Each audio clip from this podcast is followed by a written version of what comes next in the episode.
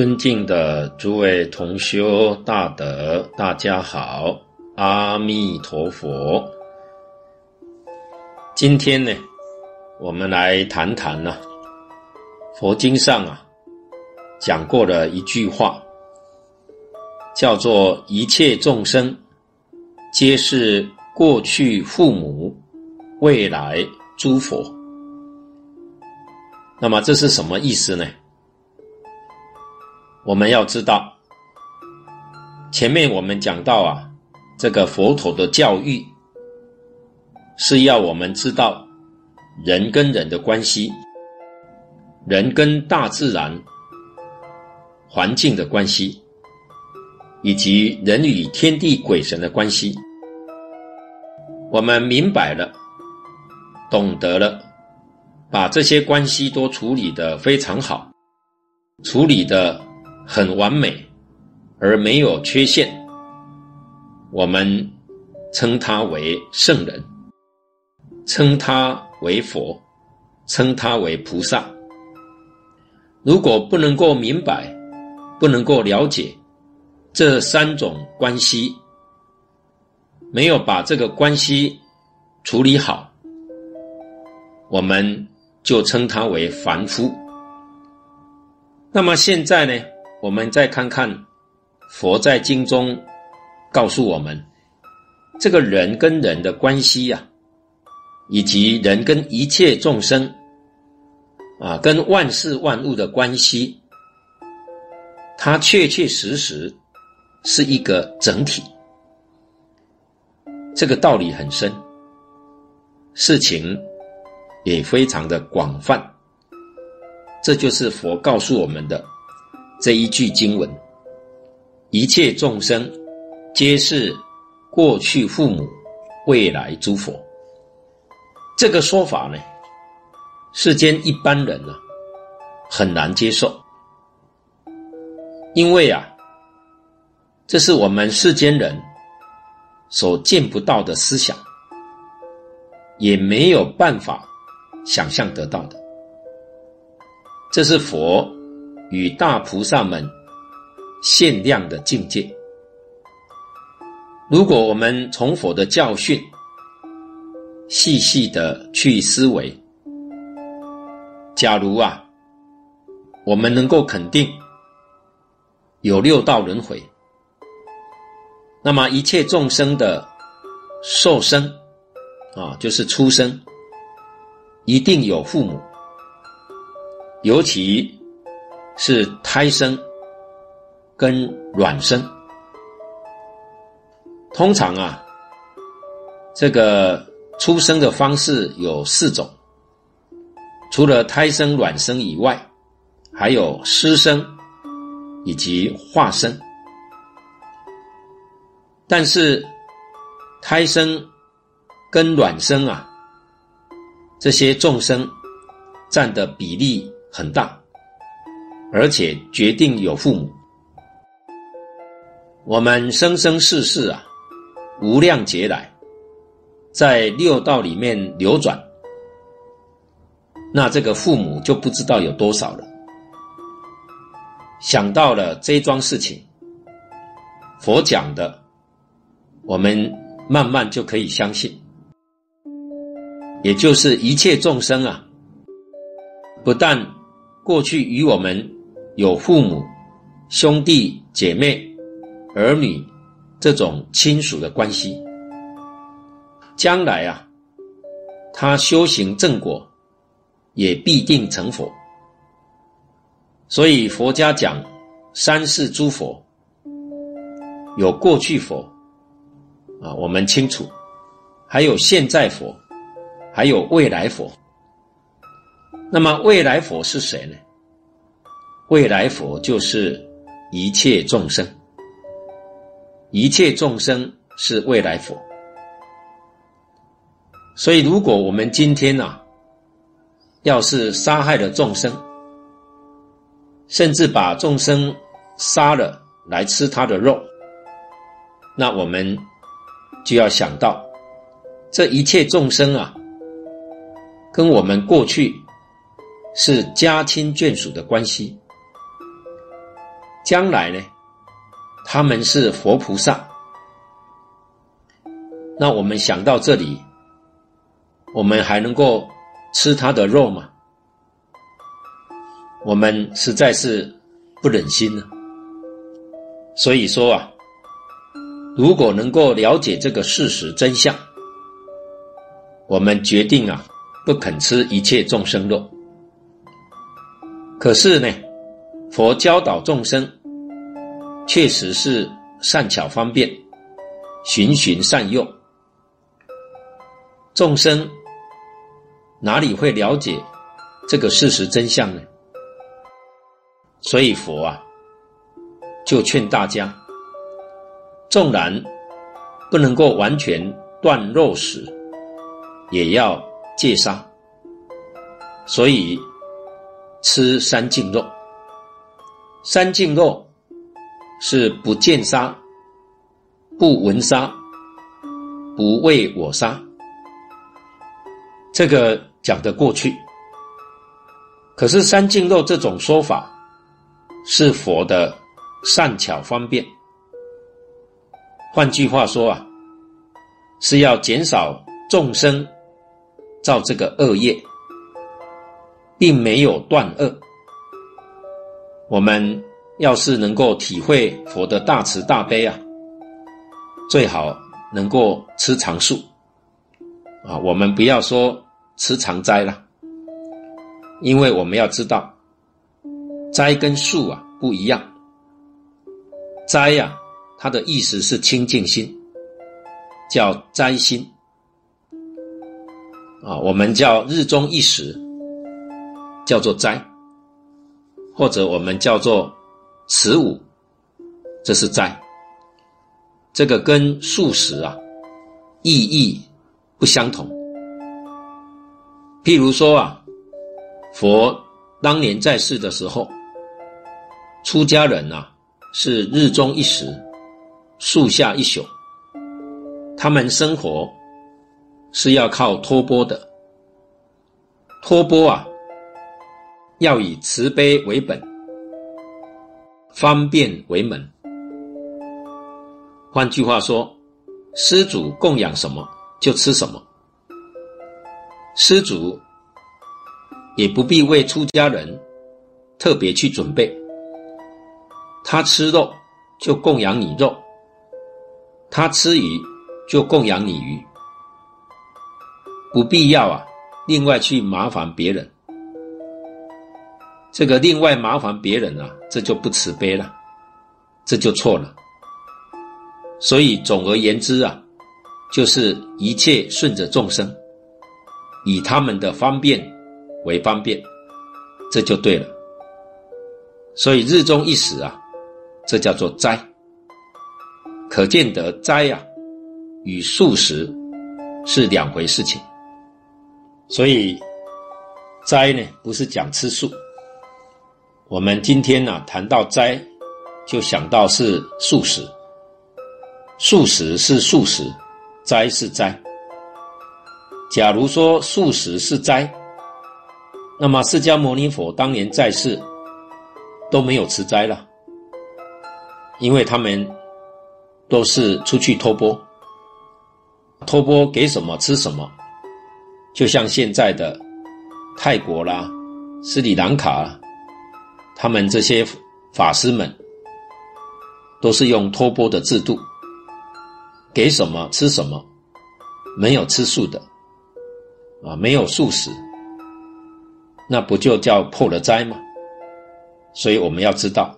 斋是清净心的意思，斋心，所以心地清净啊是斋。那么斋呢，就是啊过中不吃，也就是过了中午以后，太阳在日正当中以后就不再吃，这个叫做斋。所以一定是在日中以前吃东西。日中以后，只可以饮水。凡是有沉淀的东西都不能吃，那都叫破斋了。譬如说，在佛经里面讲，蜂蜜呀、这可以；糖水呀、可以，它不沉淀啊。如果是牛奶呀、这会沉淀；豆浆也会沉淀，果汁也会沉淀。凡是会沉淀的，吃了通通叫破灾。这是佛当年在世的时候，他们的生活啊，都是日中一食。早晨也不吃的，这个我们要不要学呢？给诸位说啊，学不来。为什么？因为人家他们的身心清净，他的需要的量很少，就好像我们现在啊，开车有省油的车，有耗油的车。那个省油的车啊，就像啊。从前的出家人持斋，那就是省油的车，他一天啊一餐，营养热量就足够了。我们啊，这是个耗油的车，我们如果要学那个省油的车，那过几天就麻烦了，身体就会出状况。所以呀，这个是我们要知道。我们真正啊，能够学得到吗？可以的，只要我们心地呀、啊，慢慢的妄念少，很清净，自自自自然然就能做到。而我们的饮食就是能量的补充，就好像汽车要加油一样，是能量的补充。能量的消耗啊，百分之九十五消耗在妄想上。实在讲啊，劳心劳力消耗的不多，就是妄念消耗太多。所以人家呢，心地清净，没有什么妄念，消耗自然就少，吃一餐呢、啊、就足够了。所以一餐呢、啊、是。非常正常的一餐，也绝对不能够把两餐、三餐啊加在一起吃，这样啊也搞错了，这样啊也会啊误解佛的意思，不能够啊真正来帮助自己成就，所以一定要如法，身心清净，这样消耗的量啊自然就减少，这就是斋。可见得日中一食，这叫做斋。所以斋跟素食是两回事情。那么佛陀彻底了解了这个真相，讲经说法的时候啊，时时刻刻给我们点出来，希望众生自己觉悟，自己发心吃长素。不吃众生肉，而中国佛门里面素食非常普遍。最早提倡素食的是梁武帝。听说梁武帝啊是读这个《楞伽经》，佛在《楞伽经》里面啊劝导大家不要吃众生肉，而梁武帝啊读了这一个经以后。深受感动，于是自己呀、就发心吃长素。他以帝王之尊呢、啊，又是佛门的大护法，于是乎带头提倡素食运动。最初啊是在佛教里面，对象是出家人，以后啊慢慢延伸，连在家学佛的也吃长素。这是一桩好事情，是一个好的运动。而素食啊，现在被科学家证明，对于健康啊有一定的帮助。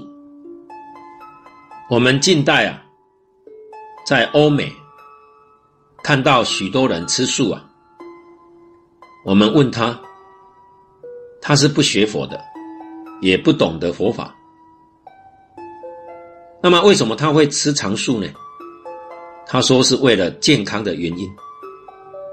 由此可知啊，素食对于健康有好处，已经被现代人所肯定。这无论在理论上或事实上，我们听听佛的教诲，再听听欧美人士他们的意见，选择素食是最好的。那么世间人呢，对于饮食啊，很重视卫生啊，生就是生理。可是我们要知道。人生除了生理之外，还有很多方面，比如说性情，很少人注意到这一桩事情。性情的善良啊，不能说与饮食没有关系。所以佛家在饮食里面，虽然不勉强人一定要断肉食，但是佛啊，劝导人要戒五辛。五辛呢，就是五种荤菜，这五种是蔬菜，所以荤是草字头。那么素食啊，啊，离开这个荤辛，这个肉食啊，叫做辛，所以合称啊荤辛。那么这个五荤菜啊，就是指这个葱啊、蒜呐、大蒜呐、韭菜呀、啊。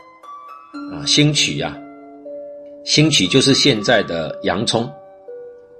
佛在《楞严经》上给我们说的很清楚，这一类蔬菜啊，生吃会刺激身体，容易动肝火、发脾气；熟吃这一类东西呀、会助长荷尔蒙，容易引起性冲动。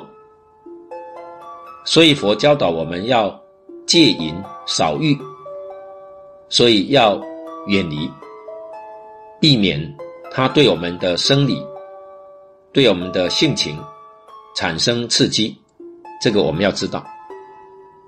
可是呢，药用除外，乃至于作为佐料啊、香菜啊、配料啊来用的时候，这个也是例外的。像我们在做菜的时候，把它拿来当做配料，当做香料，那个量很少，不起作用，这样可以。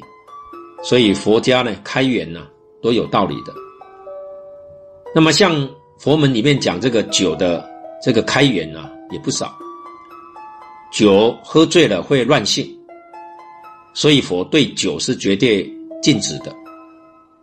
但是呢，在生病的时候，像服用中药，它有很多药啊，需要用酒做药引，这种情况啊，可以用用酒来合药，这可以的。佛门里面还允许七十岁以上、身体比较虚弱的人用酒帮助血液循环。比如说，我们老和尚在刚刚学佛的时候，常常。在寺院里面做义工，那么寺院里面的老和尚对我们师父很好，常常邀他一起吃饭。结果我们师父就看到老和尚他每一餐啊多喝一杯酒，我们师傅觉得很奇怪，出家人怎么喝酒啊？但是也不敢问。到以后啊。就把这个事情啊，向他的老师李师公雪如老人报告。结果雪如老人告诉我们师傅，这个老和尚啊，已经七八十岁了，喝酒啊，可以促进血液循环，这是开源的。所以我们师父才知道啊，酒这个开源的这个道理。所以明白这个道理，我们就知道如何开源。但是在团体里面呢，最好都不要用，免得有的人不知道而说闲话。他说他怎么吃了五荤菜破戒了？但是如果在自己家庭里面呢，这个是可以开源啊，因为如果素菜都不能够加这些佐料，那么我们一家人呢、就不喜欢吃素了，这个吃素就没有味道，所以允许用五辛呢来做调味，因为它的量都很少。可是如果像北方人呢、吃这些大蒜，像吃花生米一样，一吃一大碗，那真的会起作用，就跟喝酒一样，足够的量啊，就会发生作用。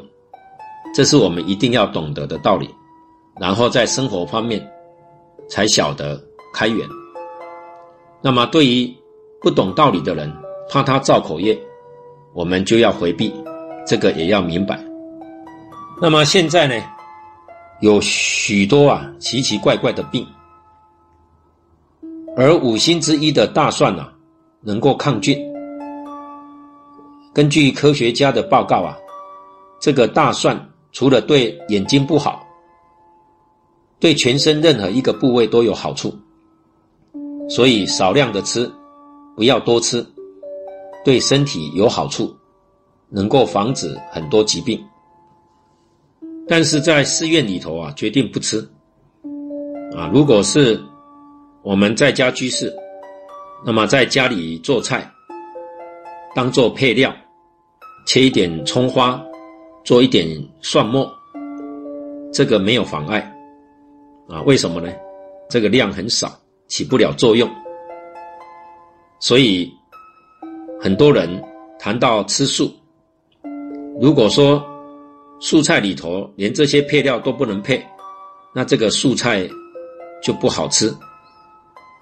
所以要让这个素菜做得好吃，适量的做一些佐料来搭配，这个素菜的味道就不错了。这是我们要明白的道理。佛在《华严经》里面呢、讲到究竟圆满的境界，就是所谓的理事无碍。事事无碍的这个法界，如果说吃五辛还有障碍，那怎么能够叫做无障碍的法界呢？